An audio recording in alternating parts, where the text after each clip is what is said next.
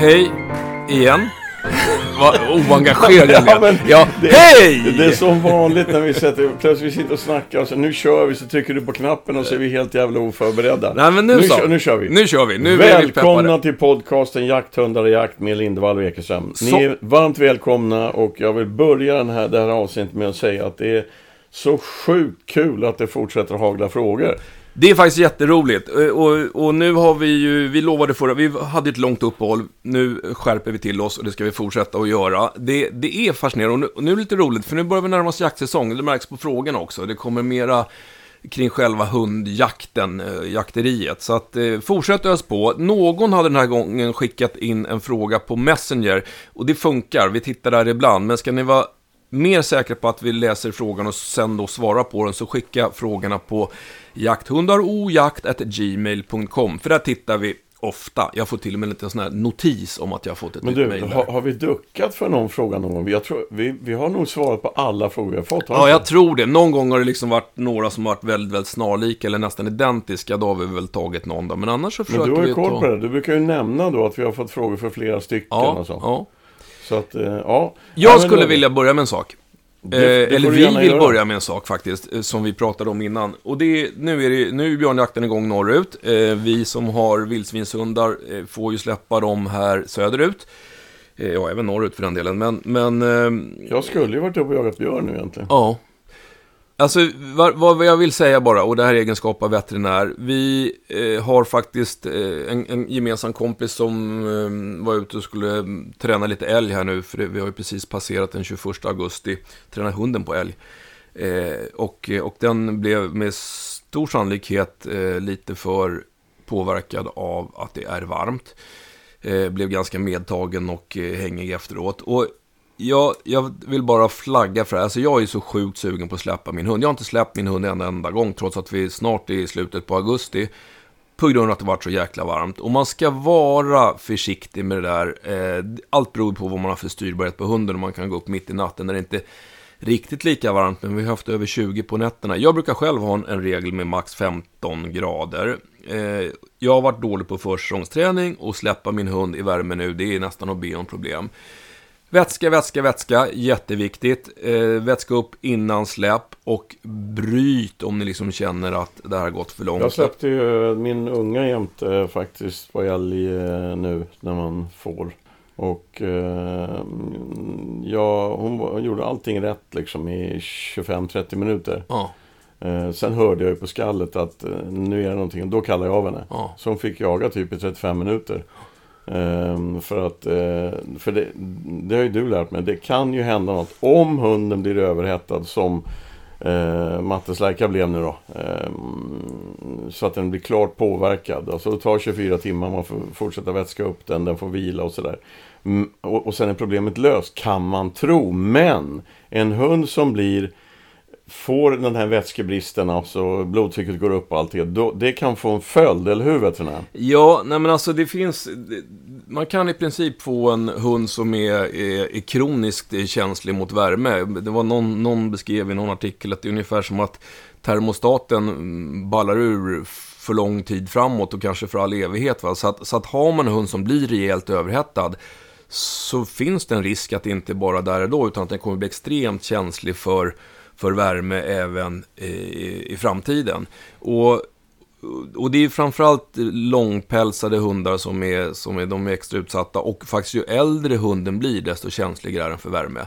Liten pekpinne så här i starten på det, men, men eh, jag vet att man är sugen, jag är skitsugen, men, men eh, det kan... Man kan bita sig i tummen om man kör på för hårt. För när hundens jaktlust slår in så glömmer den att det är varmt förrän det kan vara för sent. Så ta det lugnt. Och, och, alltså ett tips till björnjägarna som håller på nu, som fan, eh, att eh, tänk på det här och, och vätska upp hunden. Liksom. Väldigt mycket mer vatten än man tror. Och vätska upp hunden, försök få i hunden vätska under dagen, gärna någon typ av vätskeersättning med lite socker och salt i också. Och skulle ni tycka att hunden är varm, kyl den, eh, kyl huvudet, kyl tassarna eh, och, eh, och låt den bara vila helt enkelt. Och så försöka pytsa i den, mm, inte någon jätteportion vatten på en gång, utan mycket vatten men i små mängder. Vad, vad det? det finns ju ett, ett eget eh, så hemkokt recept på vätskeersättning. Man kan köpa för 150 kronor litern. Ja, men man kan göra egen. En, en liter eh, vatten, en matsked druvsocker eller honung eller sånt där och en tesked salt. Sen har man Eh, vätskeersättning. Sen har du vätskeersättning så de får i sig lite annat än bara vattnet. Yes. Ha, eh, vi brukar inte börja med pekpinnar, men det blev så idag. Det var bara för att jag läste den där artikeln och du berättade om matte som hade varit ute också. Mm. Nu ska vi gå till, ja det första är egentligen ingen fråga, men det är en otroligt eh, bra kommentar. Snacka om moment 22 och det är Johanna som lyssnat precis på det specialavsnitt vi hade om trädskällare, där Jens pratar lite grann om att det är svårt att få in eh, nya jägare, unga jägare i trädskällarjakten. Och, det, och då pratar vi småspetsar. Och, och om man bortser från den här diskussionen med, med ehm, vad den lilla spetsen ska jaga, om den nu bara ska skälla fågel eller om man ska tillåta den att jaga klövvilt också. Vi struntar i den. Men det Johanna beskriver här, det är tyvärr ett ganska vanligt scenario. De höll på alltså ett par, tre år, hade kontakt med ett 20-tal uppfödare. Men fick inte tag på en valp någonstans. Nu har de fått tag på en valp. Varför med- uppfödarna nej då? Jo, därför att uppfödarna vill sälja till rutinerade jägare. Hur Eh, fan ska vi få fram rutinerade jägare om in, Exakt. ingen får chansen Och- att bli rutinerad? Och, och det här är ju ett... Alltså det är ju inte bara trädskälarbranschen. Alltså jag, jag kan köpa att uppfödarna... Ehm, det är ju lite grann av, man får skicka in ett CV mer eller mindre och det är nästan en, en nonsensintervju när man ska få köpa valp då. Och jag kan förstå som uppfödare att man vill ha jägare som jagar mycket. Och det är klart att chansen att få fram en väldigt duktig hund, om det nu är välmeriterade föräldrar, är kanske något större om man har en rutinerad hundförare som vet hur man jobbar med hunden. Eh, men, men vi biter oss ju i tummen därför att vi vill ju ha fram nya duktiga jägare, nya duktiga hundförare.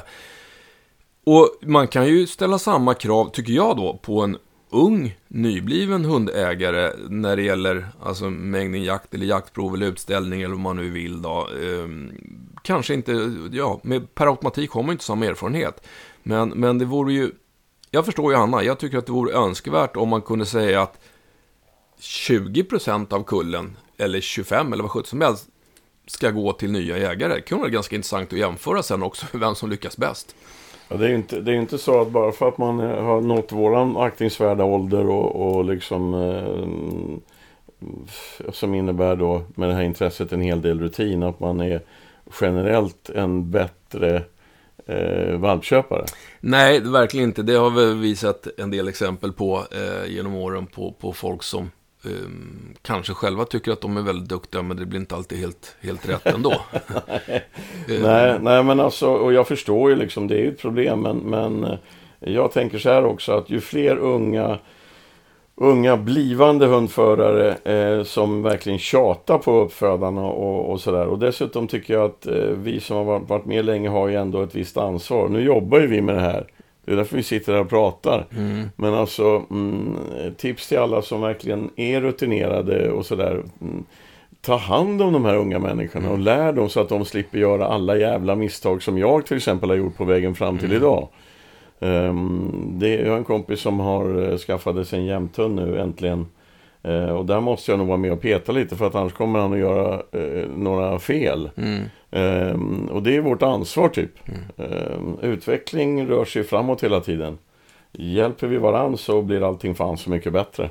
Helt klart. Nej, men jag tyckte faktiskt, jag har inte tänkt på det förut, men det kunde ju vara, en, jag gillar det här med forskning. Det vore ju intressant om man säger att man eh, har en kull med åtta valpar, att 25% två av valparna ska gå till nya ägare. Och det är intressant att följa de här valparna genom åren och se, se eh, om, om de bättre jägarna lyckas, eller de rutinerade jägarna, hundförarna, lyckas bättre än de Ja, det, unga. där, det där låter komplicerat. Ja, det var komplicerat. Nej, vi lämnar den. Ja, det vi. vi ska gå till Jörgens fråga. Han har två treåriga jämthundstikar som eh, vid, vid, ja, de sista löpen har han märkt att den ena tiken har fått en fläck på ryggen. Först trodde han bara att det var kopplet som nötte pälsen, så han köpte ett nytt koppel. Men vid nästa löp så såg han vad det här berodde på. Det beror på att den andra tiken slickar och gnager eh, pälsen på, på ja, tik nummer två. Då. Eh, Och det verkar inte vara något tvång. Den som blir utsatt, som han skriver, ligger och verkar tycka att det här är ganska mysigt. Och den som, som slickar och gnager eh, är den lågrangiga av dem, så det är knappast något dominansbeteende, skriver Nej, Jörgen. det skulle jag tro också, ja. De löper samtidigt. Och ja, den enkla frågan är, de går ju hundgård på dagarna. Eh, Hur, hur gör man för att bli av med det här beteendet? Jag har, ur mitt perspektiv, bara ett tips som jag inte har en aning om det funkar. Och sen så kommer Peter också ha tips som förmodligen funkar. Eh, och det, mi, mi, mitt tips är helt enkelt, alltså det finns ju, om man går in på en djuraffär, det finns ju hundar som har olater att de gnager eller slickar på tassarna, eller om de kanske har ett litet sår man inte vill sätta på någon krage. Så finns det olika typer av sådana här spray eh, som är jättebäska, eh, som man helt enkelt sprutar på, på det stället där man inte vill att hunden ska slicka eller gnaga. Det kan ju man kanske testa, om det är på samma ställe så kan man ju prova att spraya på lite och se om det ger sig. Inte helt säkert, men Peter har ett mer handfast och ett tips som garanterat fungerar. Ja, och det är självklart då. Ehm, Men i och för sig så kan man ju köra ett veterinärtips till och det är krage. Ja, Ehm, I så fall, för då är det svårt att slicka om man har en krage på sig. Men det, det första jag skulle göra är att sära på dem. Plocka bort förutsättningen för problemet. Och sen tror jag också att det är så, eh, nu får, får frågeställaren rätta mig om jag har fel då, men, men den, hund, den tik som blir slickad är nog med stor sannolikhet den som börjar löpa. mm. Att som att dra, stod drar igång löpcykeln där. Eh, för då ser man ju liksom att när stortiken börjar löpa, då särar man på dem. Och så gör man det under, eh, låt oss säga två löp i rad då, det vill säga ja, ett och ett halvt år eller något. Eh, Då finns ju, då finns ju chansen att den här yngre tiken eh, växer upp, det händer någonting annat, man skjuter mer älgar för den, den får lite mer självsäkerhet. Och dessutom man, kan man bryta en vana bara genom att plocka undan förutsättningen för problemet. Och sen provar man då. Eh, det kanske är bökigt rent praktiskt, men jag skulle definitivt göra det, för det där kan bli, det där kan bli en, eh, ett sånt där, nästan som en fobi liksom. Eh, att, att den här slickandet fortsätter oerhört mycket längre än, än som löpet är och så. Ja. Så jag skulle bryta det på något sätt. Och det är ju faktiskt, eh, och, och tillbaka till mitt gebit, då, det, blir det för mycket fredslickande så är det ju en stor risk att man får en hudinflammation. Eh, Och det är inte så kul. Eh, Okej, då ska vi komma till Davids fråga. Som, och han har dessutom skickat med ett par filmer. Han har en tax som är ett och ett halvt år som det knäpper i handleden. Eh, ja, alltså i frambenen då. Det märks tydligast när de går i soffan, det vill säga på mjukt underlag. Det är som att när de lägger vikt på leden så knäpper det och leden böjs lite till. Det verkar vara samma sak på båda frambenen. Han har varit hos veterinärer men, men de har inte riktigt kunnat ge något klart besked om det här. Och nu börjar jaktsäsongen och fundera på om man ska göra någonting åt det här eller om man ska köra på. Nu, nu får David ha förståelse för att jag inte har klämt och känt på den här taxen. Men av filmerna som du har skickat med så får jag ett intryck av att den här taxen som vi säger trampar igenom. Det vill säga den har lite för stor vinkel. Alltså en, en, en hund går ju på tårna. Eh, och på filmen ser det ut som att den här eh, Nu, taxen... nu visar Björn Ja, nu mig vis- med, med Ja. handen här. Det ser ut som den här taxen liksom har en 90-graders vinkel, ungefär som en foten på en människa. Eh, och, och det vill säga att den sjunker igenom lite för, för mycket eh, i handleden. Och det här beror ju då i så fall sannolikt på att den har lite för slappa, lite för långa eh, ligament, eh, senor på, på baksidan av tassen. Nu har ju den här taxen inga problem mer än att det knäpper. Och Ja, det här är ju, alltså jag, min, min gissning är ju att den här taxen är lite slapp, lite glapp i sin led. Den är inte helt stabil, den har en överrörlighet och då får du också det här knäppande och den här genomtrampningen som jag tycker mig se. Vad gör man åt det här? Ja, det här är en jagande tax. Den har inga problem. Det är naturligtvis inte ett optimalt tillstånd därför att har man en övertramp, har man det här knäppet, ja men då är det ju någonting i leden som rör sig lite mer än vad som är önskvärt. Och som jag sagt hundra gånger förut, en led som inte är helt stabil riskerar att få artroser. Om det nu är så här så finns det ju tyvärr inte några enkla eh, kirurgiska ingrepp för att stabilisera det. Det beror ju helt på vad det är som glappar, om det nu är något som glappar. Och ska man då ha en, eh, alltså har man, har man en sällskapshund som har stora sådana här problem, så stora problem med det, då är det steloperation som gäller och då kan man inte jaga med hunden. Så att jag skulle nog, alltså det som du kan göra, jag skulle jaga med hunden. Jag skulle se till, möjligen om du ska göra någonting, att du går till någon fysioterapeut eller sjukgymnast och får ett bra träningsschema för att försöka stärka upp de här frambenen så mycket det går. För det finns alltid en, risk att är man lite obekväm, nu verkar inte taxen lida av det, men det finns alltid en liten risk att de avlastar ett ben eller flera ben om de tycker att det är lite obehagligt att lägga tyngd på dem. Det vill säga att hon lägger mer vikt på bakbenen än frambenen. Och då får man svagare framben. Så det är nog det enda tipset eh, jag kan ge. Och möjligtvis eh, kombinera med, med glukosaminer. Ska du ha en helt säker diagnos, så gå då till en veterinär som är lite inriktad på ortopedi, så, så då vet du i alla fall vad du har att göra med efteråt. Men, men jag kommer inte närmare än så, men det är min gissning utifrån det du skriver och de filmerna du har skickat. Tycker att det låter som en kvalificerad gissning? Ja, lite hoppas jag att jag lärt mig genom åren. Nu ska vi få en återkoppling på en drever och en ny fråga. Eh, dreven, det här var han som käkade fästingar som, och hade blod i munnen och husse frågade om de fästingarna kunde sätta sig i svalget. Eh, och Just det, det min, min gissning var att han åt eh, blodfyllda fästingar. Eh, och det visar sig att jag har förmodligen rätt för att den här hunden får inga fästingmedel. Så förmodligen så biter han loss de blodfyllda fästingarna och så kommer det en sån i halsen. Eh, men problemet med den här hunden är att det finns ett problem till. Det finns en annan hane, en weimaraner som är lite drygt två år. Dreven är 14 månader. Den här dreven har börjat jucka rätt mycket i samband med att den blev könsmogen på weimaranen. Eh, och sen har det eskalerat och eh, de har försökt säga ifrån utan framgång. Och när de säger till så backar dreven en kort sekund eller några sekunder, sen är den där igen. Och det är inte bara, ursäkta, juckande utan det verkar som att han har väldigt stort intresse för den bakre regionen på Weimaranen.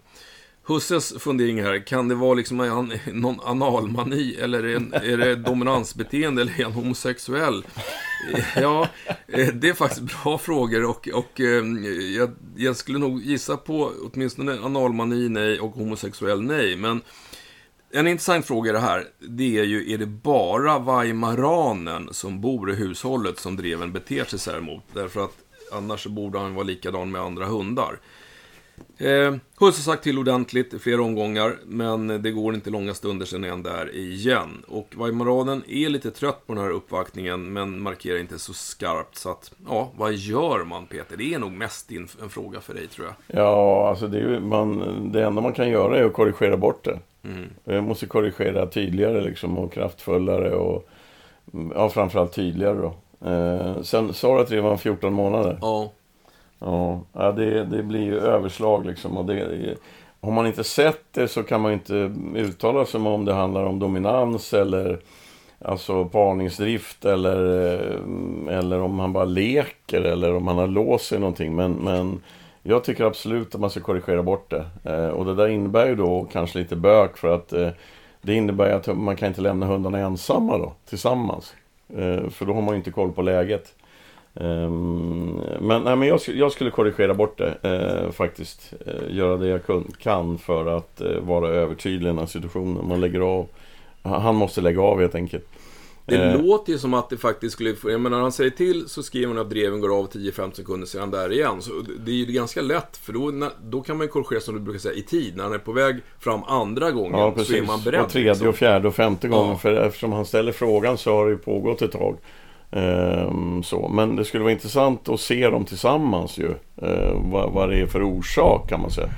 Ehm, om Weimaranen är överdrivet snäll och sådär. Eh, så att, men, nej, men grundtipset är att korrigera bort det. Ge inte upp liksom. Var tydlig och jävligt konsekvent i det där.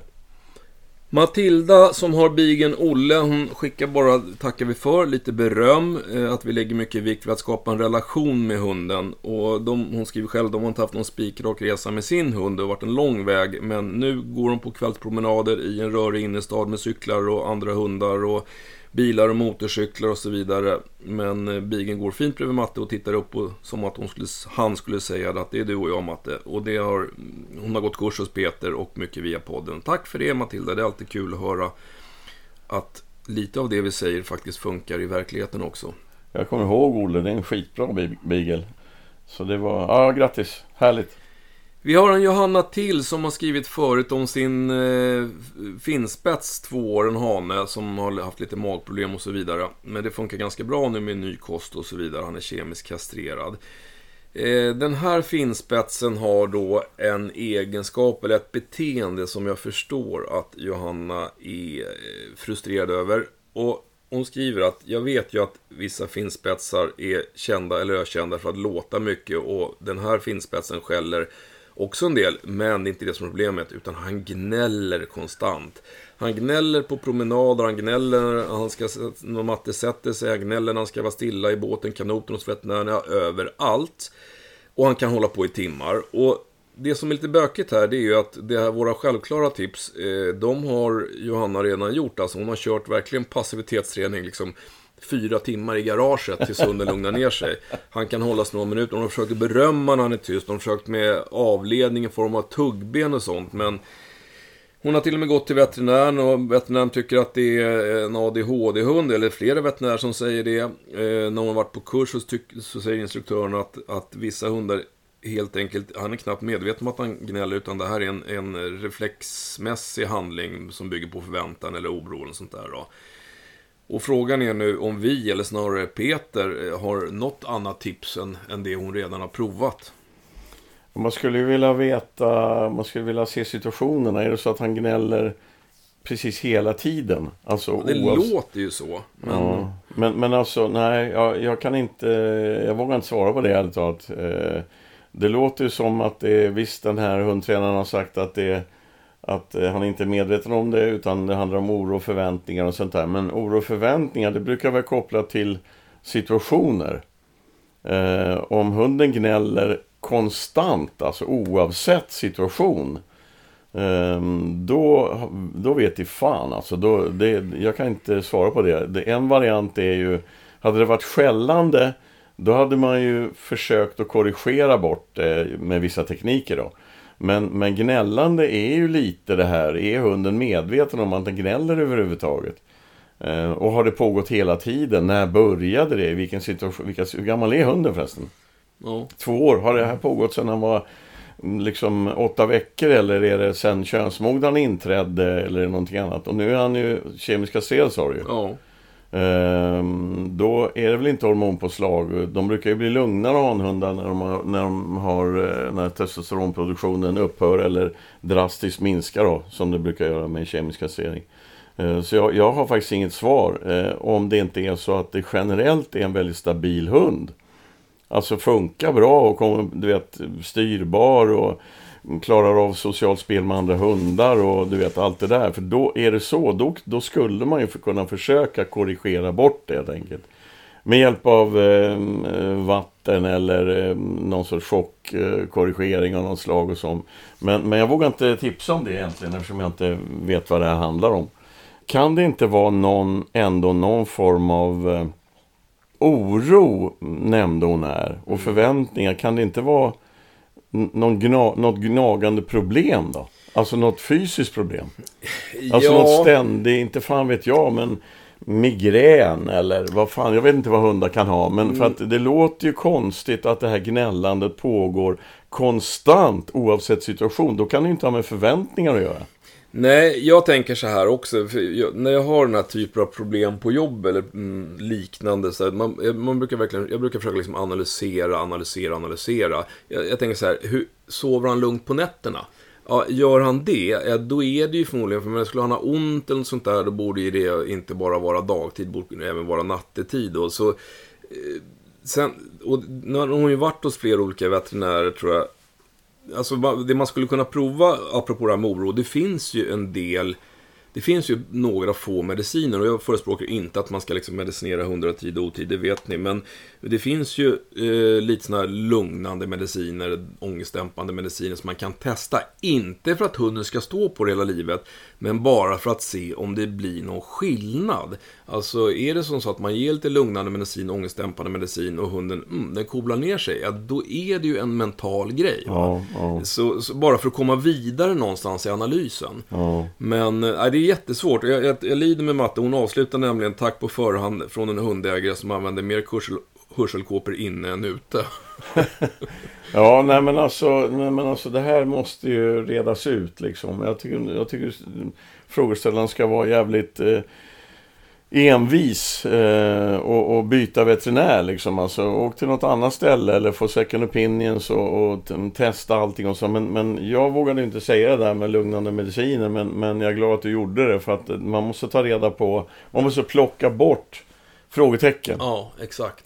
Eh, helt enkelt. Eh, och mer än tyvärr, jag har inget generellt tips eftersom jag inte vågar Nej, och det, det, alltså, det konkreta tipset. Jag tycker att, att det är klart att visst, det finns ju hundar, det, har, det hade vi uppe i förra avsnittet, som har någon typ av såna neuropsykiatriska diagnoser. Va? Men, men, eh, och det kanske är en sån hund, som de säger, en ADHD-hund. Men Ja, men är, är den här spetsen kan... rädd? Är han rädd för grejer? Alltså, överreagerar han i sociala situationer och massa sånt? Jag skulle försöka grotta vidare här och se om man... Det finns ju folk som är jätteduktiga på hundpsykologi och sånt där. Och, och eh, få en remiss till en sån eller söka upp en sån själv. Och man, det kanske blir så illa så att den slutar att ja, hunden är så här, punkt slut. Men man borde åtminstone utreda andra tänkbara orsaker. Ja. Och det kan ju vara någonting som faktiskt går att bearbeta. Ja, ja. Nej, tyvärr. Eh, vi kan inte hjälpa dig på den punkten. Jag önskar dig lycka till så slipper men de här hörselkåkorna. Ja, jag hoppas det. Lite idéer i alla fall. Nu ska vi ha en mjuk och självständig nobs, det vill säga en Norrbottenspets. Väldigt mycket småspetsar idag. Ja, det har det. Eh, en snäll, mjuk, men ändå självständig och, och eh, första jakthunden. Det, nu, det är några, tre konkreta frågor här. De jagar på ungefär 300 hektar. Det är en oval arrondering. Eh, det är en klar majoritet av rådjur och vildsvin och några enstaka älgar. Nu vill ju Husse och Matta att den här hunden ska söka själv och inte bara gå ut med benen på Husse. Men han ska ju inte bli då för självständig. här är balansgång, balansgången. Ja. De, de första frågorna är så här. Det vore, de tycker att de kan se liksom båda de här tendenserna. Ibland är han extremt självständig, ibland så hänger han med runt fötterna. Eh, hur ska man tänka med en ganska mjuk men samtidigt självständig hund som vi vill lära jaga? Vi tänker mjukstarta i höst. Vi förväntar oss inga storråd första året, kanske inte heller andra eller tredje, men vi vill göra rätt från början så han får bästa möjliga förutsättningar. Klokt. Ja, vad säger du Peter?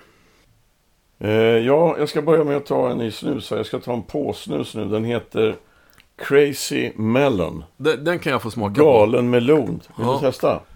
Nu ska jag ta en Crazy Melon här. Ja, det här är sån här vitsnus, det har de pratat om på TV. Ja. Mm. Ingen tobak, bara nikotin. Just det, och förmodligen en massa jävla konstiga eh, tillsatser och sånt. Jag tror inte att det är en äkta melon de har pressat ner dig. Okej, okay, då går ja. vi över till Norrbottenspetsen. Ja. Eh, jag kan bara gratulera. De är redan nu inne på balansen.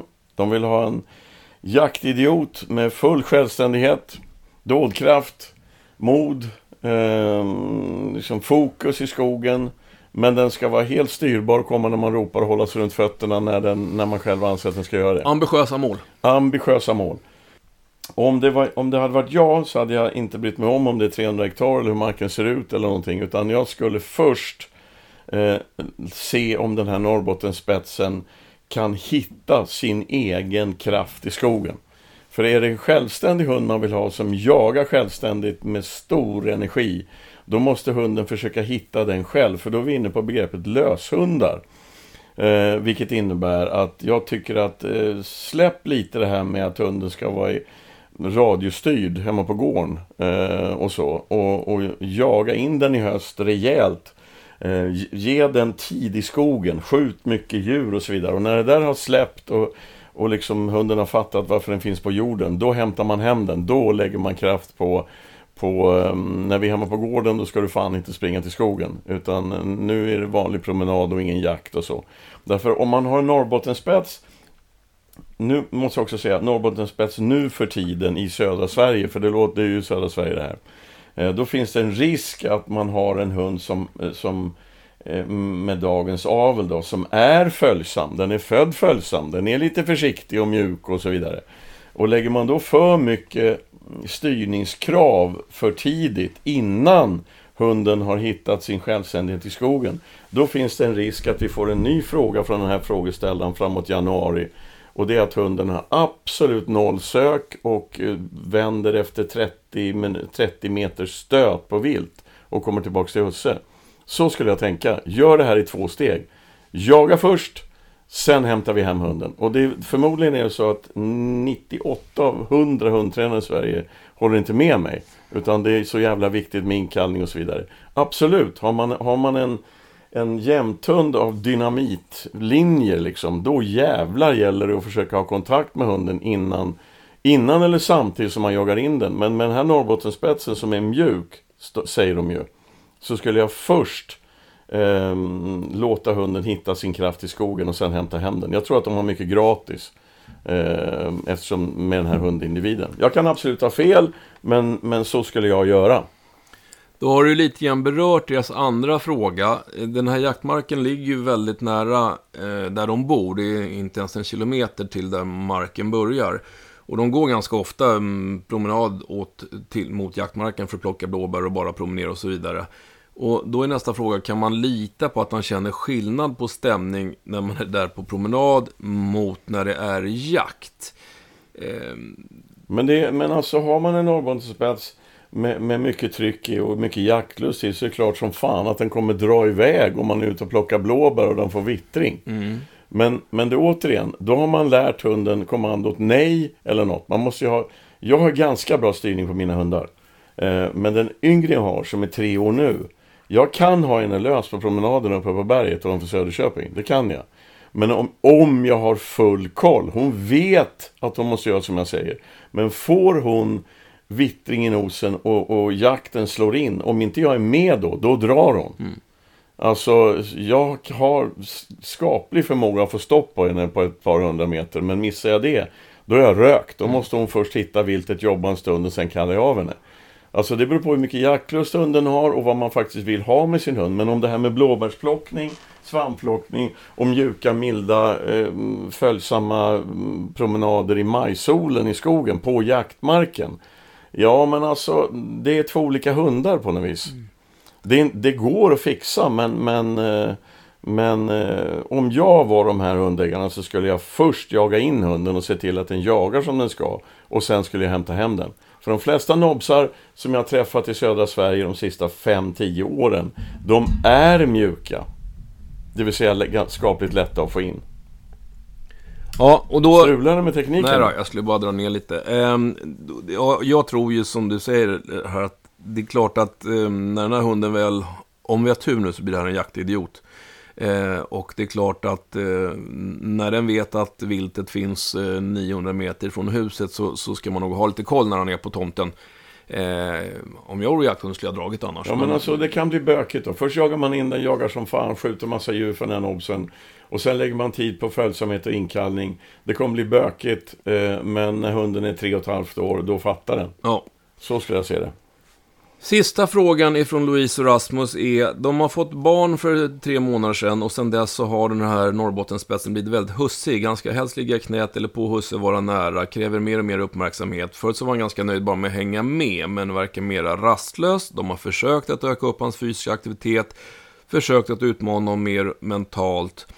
Frågan är helt enkelt, tror vi att det här har att göra med, har att göra med barnet eller är det bara att han har blivit äldre och kräver mer stimulans? Jag tror att det har att göra med barnet. Det tror jag också, men det kan också ha att göra med att den här Norrbottenspetsen är hanhund och ett år gammal. Det innebär att den börjar bli vuxen nu, hormonerna kommer, eh, den ska finna sin plats i livet, så att det är nog, det är nog en kombination av saker där. Det där eh, är det bara att hantera genom att du bestämmer själv när du vill gulla med den här hussiga hunden och när du inte vill gulla med den. Var jävligt tydlig bara. Eh, så löser sig det. Fråga inte hunden hur den ska lösa situationen. Utan eh, fatta beslut åt den, tydligt. Vi har en fråga från Stefan som nyligen har hittat vår trevliga podd, skriver han. Tack, tack för det. Han har kommit bara till avsnitt 15 än så länge, så den här frågan har vi haft uppe relativt nyligen också. Eh, han är ny med jakthund, han har en strävhårig tax som nu är fem månader och börjat med lite spårträning. Eftersom han är novis, som han själv skriver, så funderar han på när det är lämpligt att börja jaga in den. Och här har vi lite mer information än vad vi hade sist. Eh, han vill ju att den här ska jaga rådjur, dov och kron, men de har ganska mycket vildsvin på marken som han inte vill att den ska bry sig om. Det här blir ju, och nu, våran lilla slutfras, om någon frågar oss, gäller ju i högsta grad på den här frågan. För det finns eh, duktiga hundtränare och eh, jakthundsfolk som tycker något helt annat. Vi tycker nog, Eh, Peter brukar säga så här, om man har en hund som får jaga allt så kan man börja med injagningen tidigt. Eh, nu är det ju här en, en, hund som inte riktigt ska jaga allt. Och, och, då tycker väl jag kanske att man kan jobba mycket med präglingen. Försöka först, alltså få, ja men laja med rådjursklövar, dovklövar eller kronhjortsklövar eller lägga spår med dem och så vidare. Att bejaka det som vi faktiskt vill att den primärt ska fokusera på. Sen finns det väl en risk att den kan dra efter ett vildsvin eller någonting annat också. Men, men man behöver ju inte börja med att den ska få leta efter vad den vill. Det finns ju taxar som jagar vildsvin. Ehm, men med det sagt så tycker jag har man den här typen av hund så, så kan man ju släppa tidigt. Men jag har ju mina pekpinnar. Det ena är ju att jag inte tycker att man ska överbelasta en fem månaders hund. Därför att den växer, den är inte färdig i kroppen. Eh, om vi börjar med kroppen, den är inte fysiskt färdig. Och eh, slår jaktlusten till och den här tycker att det här är dökul. Så finns det ju risk att den överbelastar sin växande kropp. Och med det sagt så bör man ju kunna ha lite styrning på hunden när man väl släpper den. Eh, sen att den inte är färdig i huvudet på långa vägar, men, men det är inget större problem när det gäller injagningen. Så vad sa jag nu egentligen? Jo, jag sa att Eh, jag tycker... Du förde ett samtal med dig själv, det tycker jag är skit. Ja, nej men jag tycker att, eh, att man... Eh, jag tycker att man kan börja släppa en sån här hund eh, ganska tidigt under förutsättning att man har styrning på den. Eh, så att man kan få hem den, att man inte riskerar att den drar iväg på, på långskjuts när den är så ung. Och som sagt, gärna att man har min minimerat risken att den ska välja annat vilt genom att prägla den mycket på det vilt man vill att den ska jaga. Och jaga in kvalitet. Släpp den på det du vet, eh, så, på, på, så att du vet vad det är för vilt den jagar. Sen kan man ge ett annat tips också. att eh, Hade jag en tax som var fem månader så skulle jag inte kunna hålla mig nu när oktober-november kommer. Men, men alltså om, om man släpper en sju månaders tax som får ett 20 eh, minuters rev då, då släpper man den inte nästa dag igen, utan då väntar man en vecka eller fem dagar eller något. Så kan, för då, Både då, fysiskt och mentalt exakt. behöver den landa. För är det så att den överstänger sig en aning eh, fysiskt, får den vila fem dagar eller en vecka så är ju problemet löst. Mm. Det är den här nötgrejen som är svårast tror jag. Ja. Att, man, att man tycker det är så jävla kul med en ung tax, att man släpper den varenda dag. Man tar 14 dagars ledigt. Eh, då kan det bli problem, både fysiskt och mentalt. Och sen är det ju så, någon gång är ju första gången man släpper, man får väl titta lite grann på om du har en tax som drar iväg på en kvart, 20 minuters runda och kommer tillbaks till husse. För jag menar, det är mycket man ska träna i skogen, återgångar och allt sånt där också. Ja, men då är det ju liksom lugnt, va. Men om du märker vid första släppet att den här, han ilar iväg och han kanske inte ens tänker komma tillbaks, ja då ska du nog vänta lite. Ja, men om jag hade en tax och, och började extremt tidigt med den, då skulle jag ju blir det upptag så skulle jag knalla på i drevlöpan. Ja, och fånga eh, så att man är väldigt nära den här unga taxen när den väl släpper och inte orkar längre. För att jag tror att eh, Låt säga att taxen är sju månader, du släpper den och den får tag på ett rådjur och lägger iväg. Eh, det är jaktlusten som driver taxen och, och, när, kropp, när han blir trött i kroppen kommer den stanna. Och när den är trött i kroppen, då är den definitivt trött i huvudet. Då kan den börja irra runt och så, så irra runt och inte hittar sitt eget bakslag. Och så går det 20 minuter och då har han vilat mentalt och så får han ta på ett nytt rådjur och så blir det problem. Så häng mm. på i löpan. Det är bra tips för alla unga hundar tycker jag. Ja. Och den eh, ja, konkreta frågan är om, om man kan släppa i höst då. Den är fem månader nu och jag skulle nog, om jag hade en tax så skulle jag nog släppa den lite senare i höst faktiskt. Absolut, tveklöst. Det, ja. det skulle jag göra. En frisk tax 7-8 månader gammal, då jävlar ska vi jaga, eller vad säger du Lindevall? Jajamensan. Eh, vi har ytterligare en Johanna. Det var ett poppis namn idag. Den här Johanna har en jämthundstik som kommer att vara 18 månader när älgjakten drar igång. Det är hennes första jakthund och eh, hon har, hon har dock växt upp med, med jämthundar. Men hon har lite funderingar, lite grann går vi in på, på föregående talare höll jag på att säga. Men, men eh, lite tips inför säsong och injagning. Hon vill ju då ha en ställande hund och då kommer åter en fråga där, där om någon frågar oss kan komma till pass. Ehm, därför att då är det så här, den första frågan låter, lyder Hur snabbt anser ni att man ska skjuta första älgen för henne? Eh, ska, vi, ska jag skjuta direkt vid bra ståndarbete eller efter några bra ställande situationer när hon har jobbat ett tag. Jag tror att Peter kommer säga så här. Om hon, du har börjat med att skriva att du vill ha en ställande hund. Då skulle jag inte skjuta direkt, då skulle jag låta henne träna på ståndarbetet. Ju längre hon står och skäller, desto mera träning på just den ställande situationen. Tre, gre tre grejer. Stöt älgen och se om hunden ställer om. Nummer två. Eh, ge, är det så att den ställer om, eh, så in och smyg och titta. Var befinner sig hunden i förhållande till älgen? Om den här 18 månadershunden, den här 18 månadersjämten, konsekvent jobbar vid sidan om eller framför den här älgen, då skulle jag definitivt skjuta älgen. Tveklöst. Eh, om hunden oavbrutet är bakom älgen, i röven på älgen konstant, eh, då, skulle, då, är, då är hunden lite omogen och sådär. Då skulle jag inte skjuta för en 18 månaders jämte. Nummer tre, bara fasta stånd. Skjut inga springälgar. Det är det hon, och, och alltså funkar de här grejerna då skulle jag dra ner så mycket älgar som möjligt för den här, den här ett och ett halvt åriga jämten. Om hon jobbar rätt. Om den jobbar rätt. Tveklöst. Alltså det är inte frågan om att... Och, det är jättebra med ståndtid alltså, självklart. Men om hunden gör rätt, då skjuter man. Det här finns ju faktiskt, vår vän Knutsson, vi har gjort en liten film med honom han resonerar kring det här. Va? Och, det, och, det, och det är just där det viktiga är, han vill ju väldigt gärna att hunden ska in och jobba framför älgen, få stopp på älgen.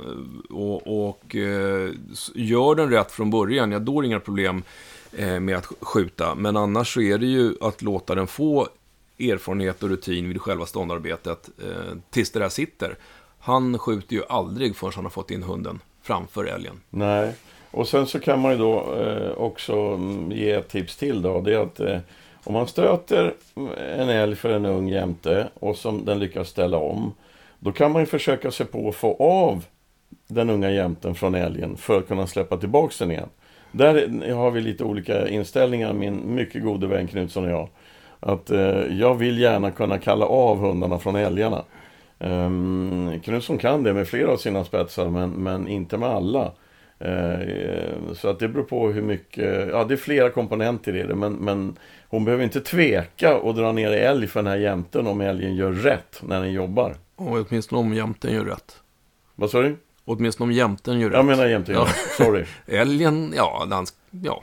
ja. Um, Sen, det finns en fråga till, det finns två frågor till. Den ena är hur länge, det här berörde vi nyss också, hur länge ska de vila efter en jaktdag? Ett par jaktdag, två till tre dagar. Och då skriver ju Hanna just den mentala biten är väl viktig. Och det är ju så att man, det är lätt att man ser sig blind på hur mycket, hur många kilometer de har sprungit och så vidare. Men en ung hund behöver även smälta och bearbeta det mentala. Det kan vara nog så Ja, men det, en ung hund som spårtränar blir ganska trött. Inte för att det var jättejobbigt att gå i spåret, men för att den har fått jobba hårt med huvudet.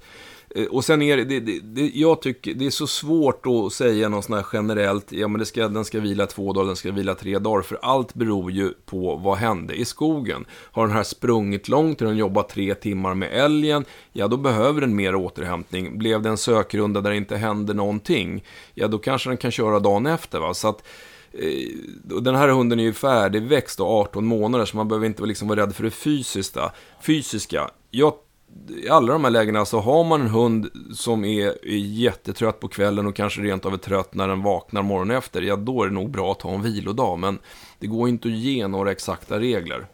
Sen sista frågan då, nej näst sista. Hur ska jag som hundförare röra mig i skogen när hon är släppt? Är det häl, häl tå som gäller så att hon kommer tillbaks till mig om det inte blir något upptag.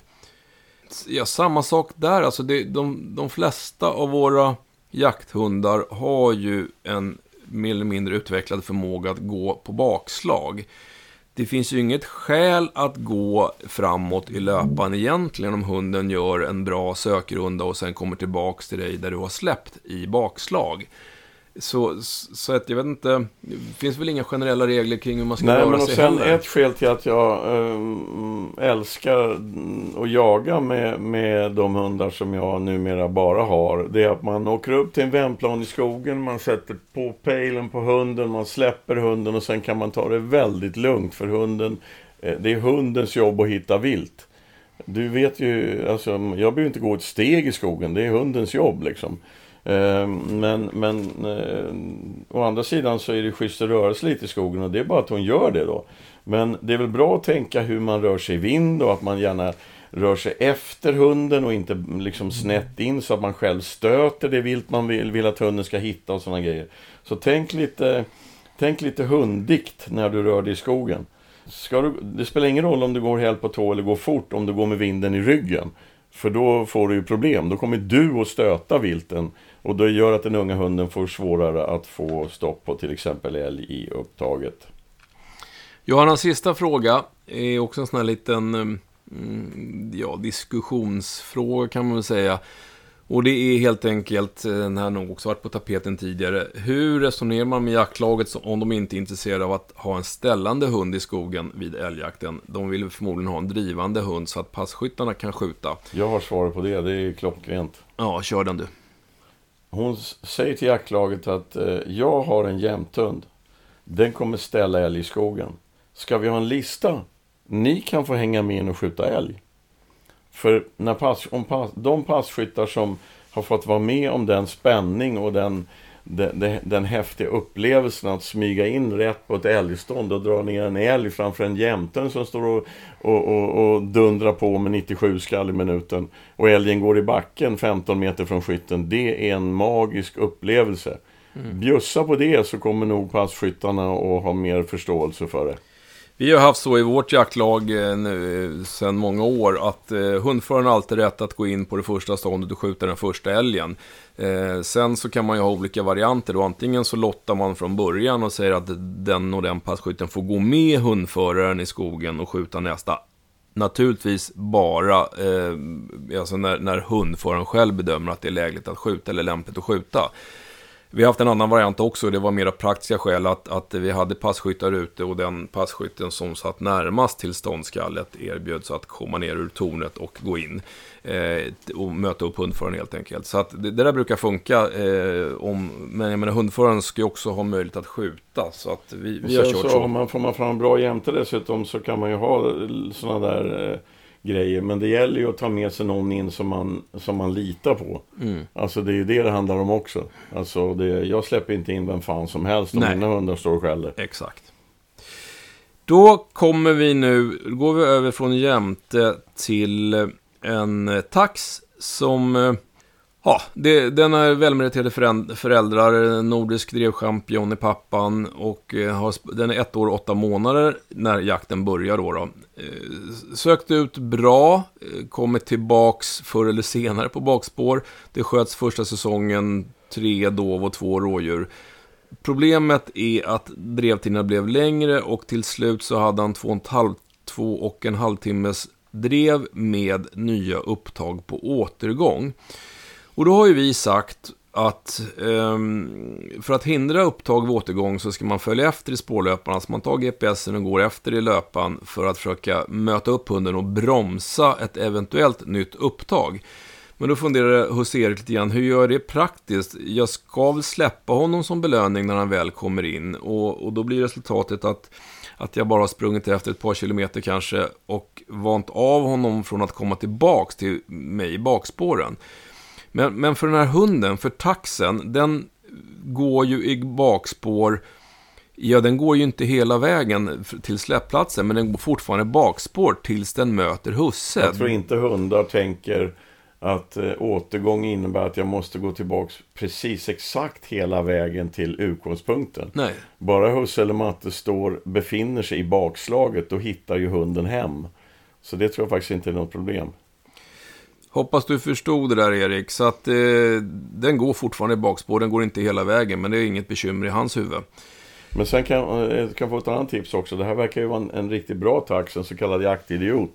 Eh, så jag ska få ett tips till då. Jag jobbar, har jobbat i många år med kompisar nere i Småland som har taxar. Eh, och en av de hundförarna har, eh, gjorde som jag gjorde när jag hade den typen av hundar. Att eh, har man en ung jaktidiot till drivande, långsamdrivande hund. Då, då eh, om det är rådjur vi snackar om, så går man till upptagsplatsen. Och sen så kommer ju rådjuret ofta tillbaka dit. Och då, då, just den här killen, då, då har han lagt sig i löpan, i rådjurets löpa. Så att taxen jagar rätt, driver rätt in i honom. Mm. Och när taxen är en meter ifrån honom, då har han vrålat kommandot stanna med all sin kraft. Och, eh, och då har ju taxen blivit fullkomligt chockad. Så han har sig upp och sagt, du är duktig du och gått därifrån så att taxen fått fortsätta driva. Och så har han gjort det x antal gånger, med, med, han har flera taxar. Och han har stanna-kommando. När de driver hundratals meter från honom, då vrålar han stanna. Då stannar de och sen kan han kalla in dem. Det är det smartaste sättet att få, få eh, liksom inkallning på, på en långsamdrivande hund, en jaktidiot, som jag ser det. Det funkar ju med gamla Agnes med dreven och hon var fan en jaktidiot när jag fick tag i henne. Eh, det där bygger också på att det är smart att ha, dela upp kommandona i moment kan man säga. Eh, för har man inte inkallning på en hund som jagar och så ropar man kom hit, då hör hunden att man ropar, den får stöd av människan och då jagar den hårdare. Den här killen har alltså delat upp inkallning moment. Först vrålar han stanna, då avbryter hunden det den gör och, och, och lyssnar och sen kommer inkallningssignalen. Det är det första jag skulle börja träna med den här taxen, för det låter som en kanontax. Ja, man blir lite sugen på tax. Det var flera taxfrågor idag. Men, men. Då har vi en... Ja, men alltså, vi gör så. Du skaffar en tax. Nej, jag ska Det är jämte roligt att nästa jaga gång. med tax. Ja, men jag har jämte på tapeten nästa gång. Just det, så var det. Ehm, vi ska ta en fråga som har rubriken för uppfarten på en KLM, alltså en Kleine Münsterländer. Och det är Marcus, han skrev till oss tidigare och var beredd att ge upp på hunden därför att den vill inte alls jaga klövvilt på det sättet som Marcus hade tänkt sig. Då gav Peter sitt eminenta råd att ja, ibland blir det inte riktigt som man tänkt sig, men eh, använd hunden utifrån hundens förutsättningar. Alltså anpassa ditt jaktsätt till hundens jaktsätt. Så han testade det här och drog upp till fjällen och under första turen så sköts det tre fåglar. Eh, och eh, söket blev mycket bättre uppe på fjället också, så det har funkat. Men nu skriver Marcus att det är ett litet nytt problem då och det gäller farten i söket. Hon går stora delar av tiden bara i trav och inte i galopp, vilket är önskvärt. Eh, och det är inte för att hon är trött, för hon travar redan från start när man stryker kopplet. Och då undrar Marcus, vad kan man göra för att... Det är två frågor. Vad, vad kan man göra för att ändra det här? Och det enda han kan komma på som orsakat det här är att cykelträningen körs nästan alltid i trav för att inte slita på leder och så vidare. Det är mycket asfalt. Och då är den andra frågan, är det rätt eller fel eh, att bara trava? Den där tog jag upp med en av våra hundfysioterapeuter i tidigare avsnitt och hon säger att Eh, variation, precis som när man själv tränar, variera mellan trav och galopp. Men sen är det naturligtvis som så att det, det bästa är ju att om man har möjlighet att köra på, på mjukare underlag än asfalt. Men det är absolut inte farligt att köra eh, några intervaller med, med, med alltså galopp eh, korta stunder och sen ha trav som bas eh, gångarten. Men att man galopperar lite. Så, så det behöver du inte vara orolig för. Sen diskuterade jag och Peter den här frågan alldeles innan vi började prata här. Eh, det, jag, jag, jag log lite därför att från början var det här en hund som eh, hade problem att jaga på det sättet Husse ville. Husse hittade ett sätt som passade hunden uppenbarligen. Vid första repan så skjuts det tre fåglar. Trots att hunden jobbar i trav. Och då tänker jag lite så här, är, är vi inte tillbaks på samma frågeställning? Hunden kan ju bevisligen prestera bra jakt även om gångarterna är lite långsammare än husse önskar. Jag tror att det är svårt att få hunden att, att börja galoppera när den har ett arbetssätt som funkar. Sen, fin- sen finns det ju, det är lite grann beroende på om man, vad man om det är snyggt med galopp eller något. Alltså, men, men just om hunden är väldigt, väldigt snabb, då förspringer den ju sig också. Då Ja, kan missar tappa, den ju tappa fåglar, ja. Mm. Eh, så, men, men det är en, en annan grej om det här. Kommer du ihåg eh, gamla Aja, näst sista Spanien? Mm. Eh, hon eh, gick ju alltid upp i princip jämnt från skritt till galopp. Hoppa över traven. Ja, och, och det berodde ju på, visade det sig då, eh, att eh, hon hade vant sig vid det då. Och det innebär att hon, hon hade svårt för trav, vilket ledde till att hon blev svag i traven, vilket, och, och, alltså helt, alltså fysiska problem helt enkelt. Hon gick upp i galopp för att det var jobbigt eller gjorde ont då, för hon var så ovan. Så att variation i den här fysträningen jag pratar om är ju skitviktigt, det är klart. Ja, det är det enda jag kan komma på att liksom man kan göra. För jag tror att när hunden väl är uppe på fältet och arbetar är det svårt att på något sätt få den att galoppera. Utan jag tror att då måste galoppen vara en del av, av träningen. Ja, precis. Det måste vara naturligt liksom. Ja. Ja, då ska vi komma till en östlajka som Jon har. Den är sju månader, östlajkan. Den har visat bra intresse för vilt. Tanken är att jaga älg med den. Hon är, tiken är inte presenterad för älg ännu. Hon har fått spåra någon älgkalv eh, och skinn med belöning i spårslutet och sådär. Och planen är inför hösten att hon ska följa ett dösök under årets älgjakt. Nu kommer frågan. Han har en granne som beklagar sig över mink och grävling som har problem med vid stugan. Och han ser gärna att de jagas. Och då undrar Jon om han kan riskera att förstöra den här blivande älghunden om man presenterar henne för mink och grävling innan hon är injagad på älg. Eller ska jag se det som en chans till mer jaktträning? Det här är också en sån här, jag ska inte säga balansgång, men, men eh, jag tycker att all typ av jaktträning är, är bra. Jag vet att Peter sa tidigare, för många avsnitt sedan, att men det var inte, det var inte en lajka. Nej, det var en gråhund. Det var en gråhund. Att, att uh, se till att prägla den på älgen först, för att annars finns det en risk att den börjar leta grävling Jag gjorde misstag med en gråhund jag hade för många år sedan och den jävla tiken gick ju i gryt till slut. Ja, Och fastna. ja. Eh, därför att grävling blev så jävla roligt. Men, men å andra sidan är det här en är- den är faktiskt mer allround än de andra storspetsarna. Eh, skulle jag vilja påstå. Det finns väl individskillnader där också. Eh, så jag kan inte se någon, någon anledning att inte jaga mink och grävling med en lajka. Det kan jag faktiskt inte göra. Men om det är älg som är prio här.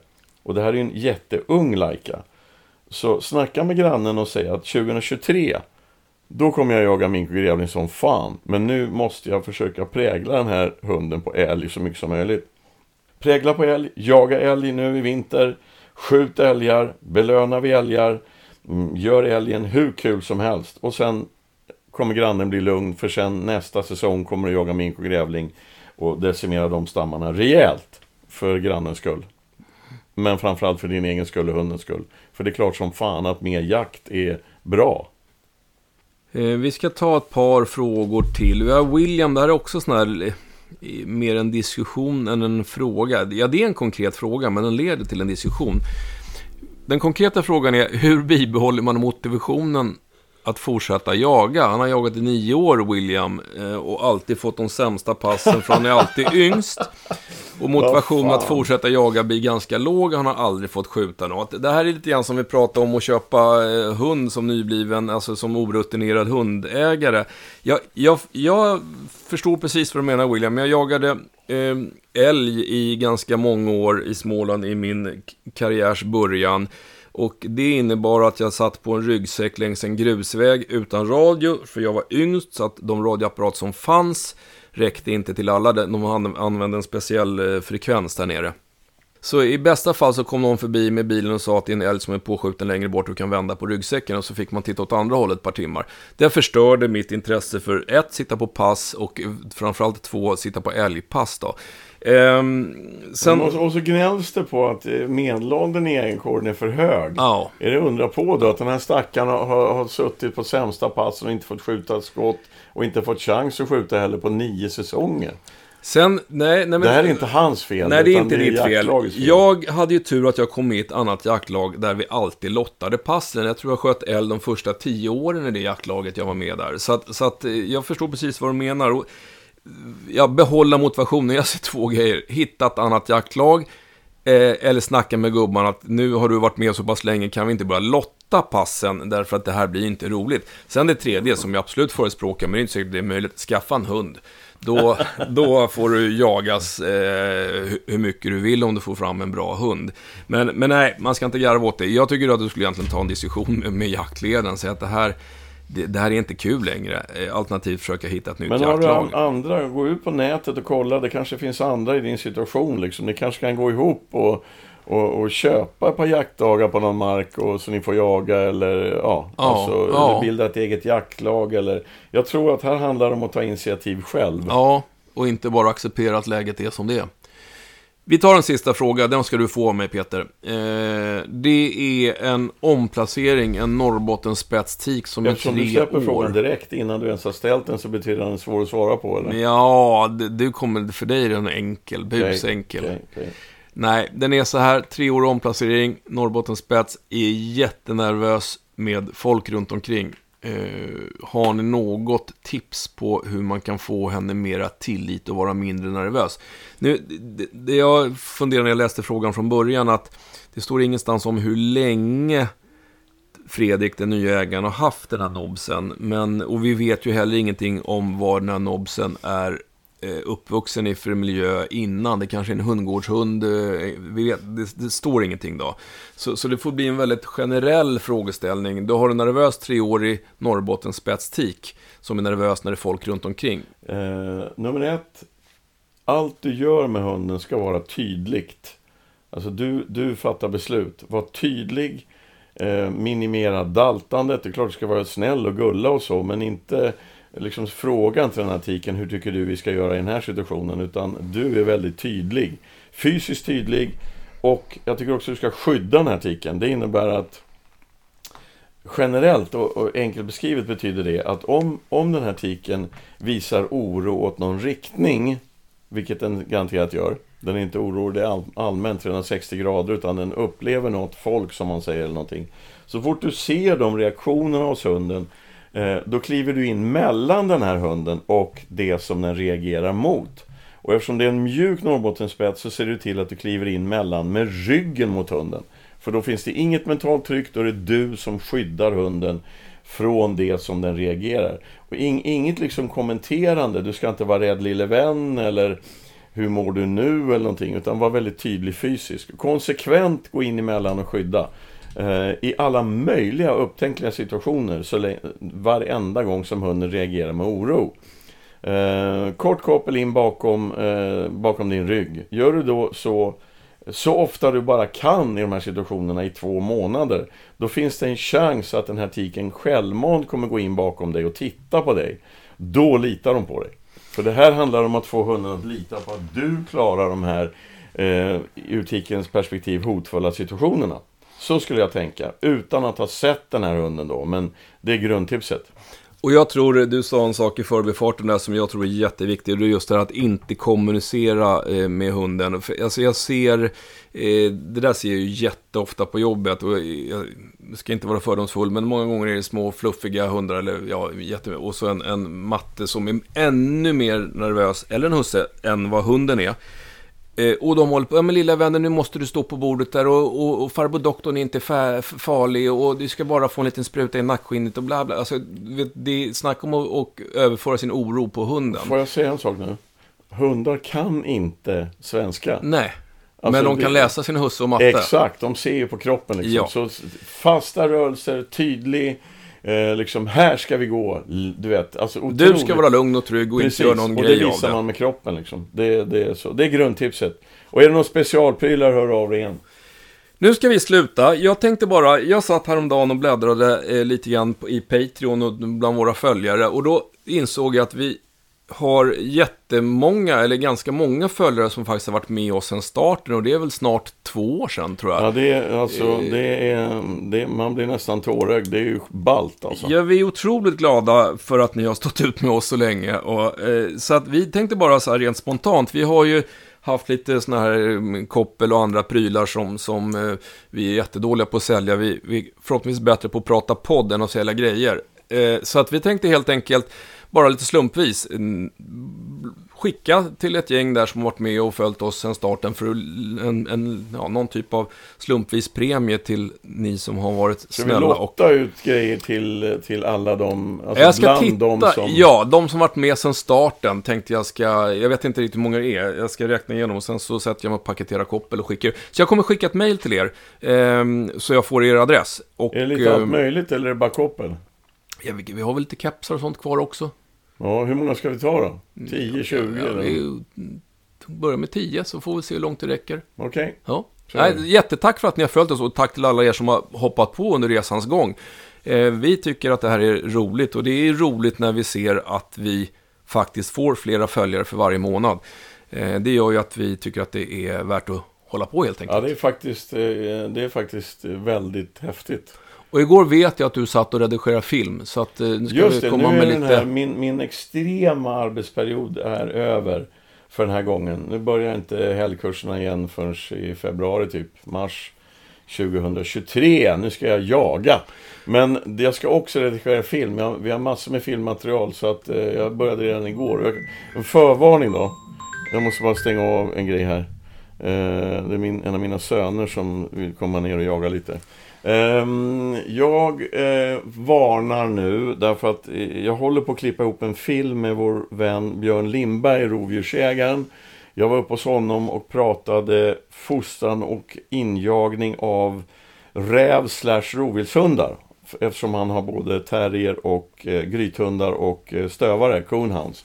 Eh, och det är egentligen en podd kan man säga, fast eh, med fast kamera, rörliga bilder. För det är väldigt mycket prat och väldigt lite klipp till en jättelång film. Men ni som är intresserade av rävjakt, rovdjursjakt, stövare, grythundar eh, ska lyssna på den här, även om det är en skittråkig film.